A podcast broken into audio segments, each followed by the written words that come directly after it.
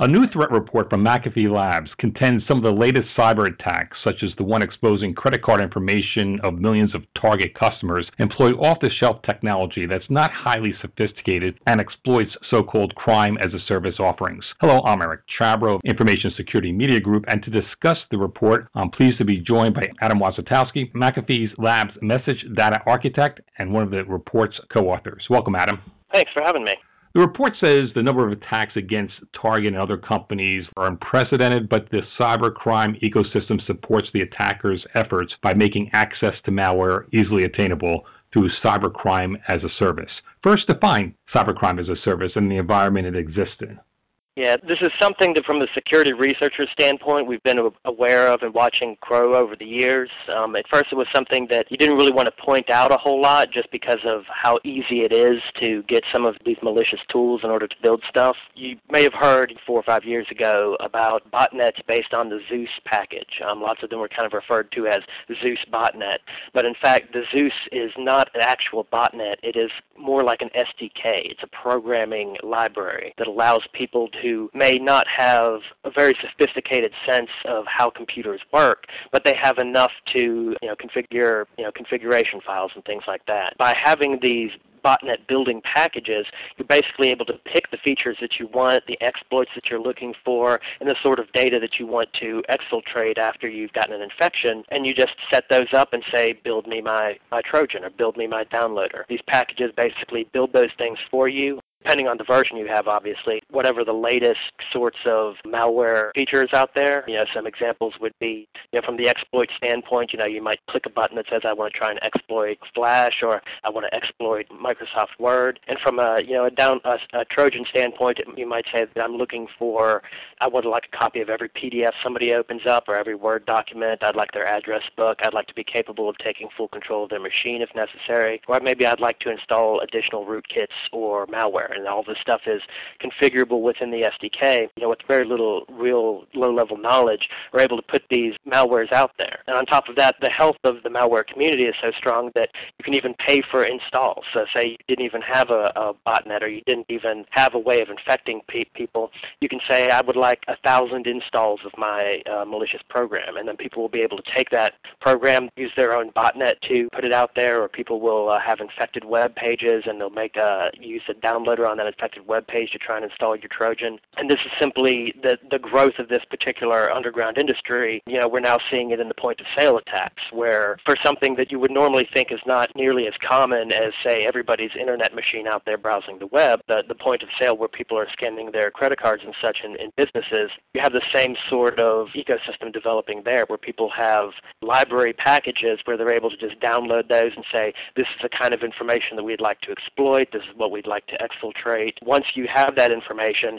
then you just have to turn it around and you know, sell it back on the black market. You know, people will pay for credit cards, people will pay for personal information, logs from your botnet. You know, anything that you want to put out there, there's probably somebody who wants to buy it. The nature of the underground is, is so much that it's very threatening at the moment for the average people. If I heard you correctly, you could actually outsource some of the uh, the attacks themselves. Yeah. Say all you would like to do is build a botnet or something like that. Then you can say, I would like for you to give me 1,000 um, confirmed infections of this particular Trojan, and I'll, you know, I'll pay you when I have those infections. Say that you're just a guy who likes to infect machines. Then you can say, I would like to sell my infected machines, because that's one of the things when every when all these infections are built on the same libraries, then other people who use those same libraries to manage their own botnets are able. You can just transfer ownership of uh, an infected machine from one person to another. So if you happen to say, I've infected a machine that happens to be um, behind a corporate firewall, or I've infected uh, a government uh, machine somewhere, then somebody out there is going to say, I'd really like to have control of that government machine. I'm willing to pay you for it. And then you can just transfer ownership over to them. So out there, there's a marketplace for this type of thing, and, and, and some of the people out there are actually making their money through managing the marketplace? Yeah, because some people might like the might get a thrill out of one aspect of it. Other people might get a thrill out of another aspect of it. You might just get the thrill of, of watching these things occur. So maybe you set up a uh, some sort of a an underground bulletin board where these things can go on. It's a very healthy marketplace, unfortunately, and uh, we're hoping to call attention to it by pointing out the the ease of these point of sale attacks because it's something that requires just because of the nature of the internet being spread across geographical and political boundaries all over the place barriers. It requires a lot of effort for the international police force to actually be able to deal with those particular problems. Can you characterize how this marketplace today compared to what it was two years ago, five years ago? Now we're seeing a lot more in things related to um, like the point of sale stuff. Android malware is obviously a big one. It, it definitely existed five years ago, but it, wasn't necessarily used by just about everybody who has something to do with infecting people with uh, with malware. If you go back even farther than five years, you know you may look at like you know 15 years ago, whereas most infections were really um, you know some hacker who was just like playing around, and in a lot of cases something escaped from his his local network, or you know he put the uh, the infection out there, but you catch those hackers, and basically what they'd say is like, you know, you should take this as a as a good sign because you know one day there's going to be organized crime associated with this stuff, and people are like, oh yeah, but you should have done it in the first place.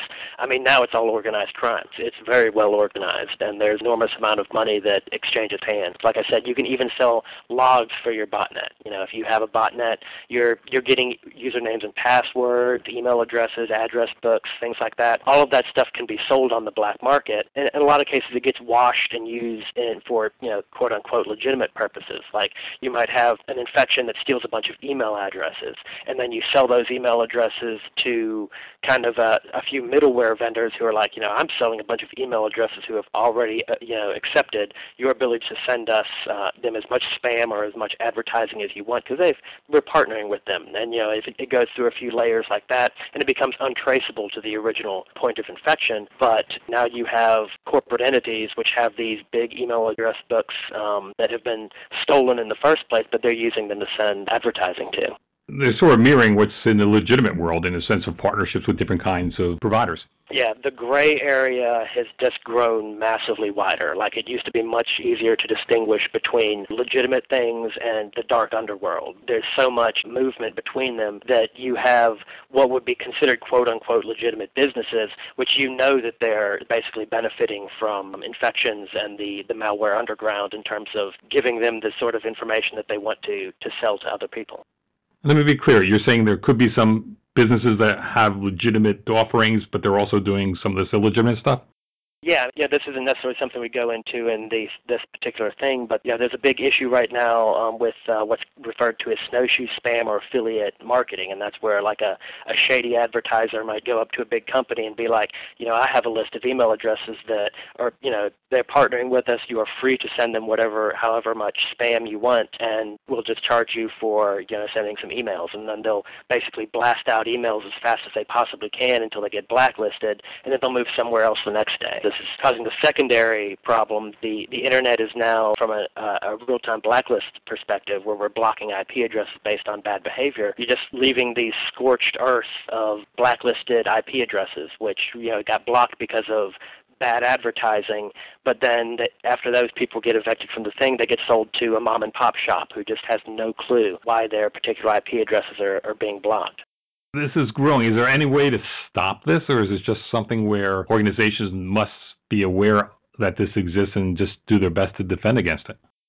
You know, it's it's something that you know, obviously there's a need for infiltration and police activity. So rather than just kind of monitoring the undergrounds, identifying who the uh, the people who are running these uh, systems are, who the people who are running the programs, arrest them, take some legal action against them, you need to have a, a multi-layered security approach and you need to have internal monitoring there's always this idea that well if i just have a good firewall then i'm good. If i just have av and a firewall i'm good. If i just have an email protection system av and a firewall i'm good. This kind of over time you know that's been proved wrong and wrong again is you know you need to have a sophisticated infrastructure of behavior sculpting detection tools. And if people fall outside those lines you need to be able to examine what it is that they're doing and determine whether or not uh, it's a result of some sort of infection or a bad actor or uh, some sort of data exfiltration. Listening to you, Adam, I feel very pessimistic about the future this whole marketplace out there that, with uh, cyber criminals, which I guess they're all over the world. They're not, or are they just located in just one area of the world? They're located definitely all over the world. I was actually in a forum yesterday that was doing a lots of things associated with Nigerian 419 scams. That's not even associated with the point of sale stuff, at least not directly. It's definitely something that attention needs to be paid to it. You know, I don't think being overly pessimistic, you know, is everything evolves forwards. So, you know, there's always going to be new attack surfaces that people can work for. And the same way that on the side of, of protection, of, of trying to block this stuff, you know, we grow more sophisticated. We find better ways to detect stuff. We use, you know, ideas of big data and large global detection to look at patterns and figure out how to block things faster. You just have to be aware that the bad guys are growing in sophistication as well. Often you hear the idea that some aspect of security is a quote unquote solved problem. If it were a solved problem, then you wouldn't have the bad guys still in that particular market area. Everything evolves. As time passes, we will grow more sophisticated. The bad guys will grow more sophisticated. We'll be able to work with police forces in order to get the bad guys where they live, but we'll also be able to protect their, their basic activities. Thanks, Adam. Thank you. I've been speaking with Adam Wosotowsky of McAfee Labs for Information Security Media Group. I'm Eric Chabrow. Thanks for listening.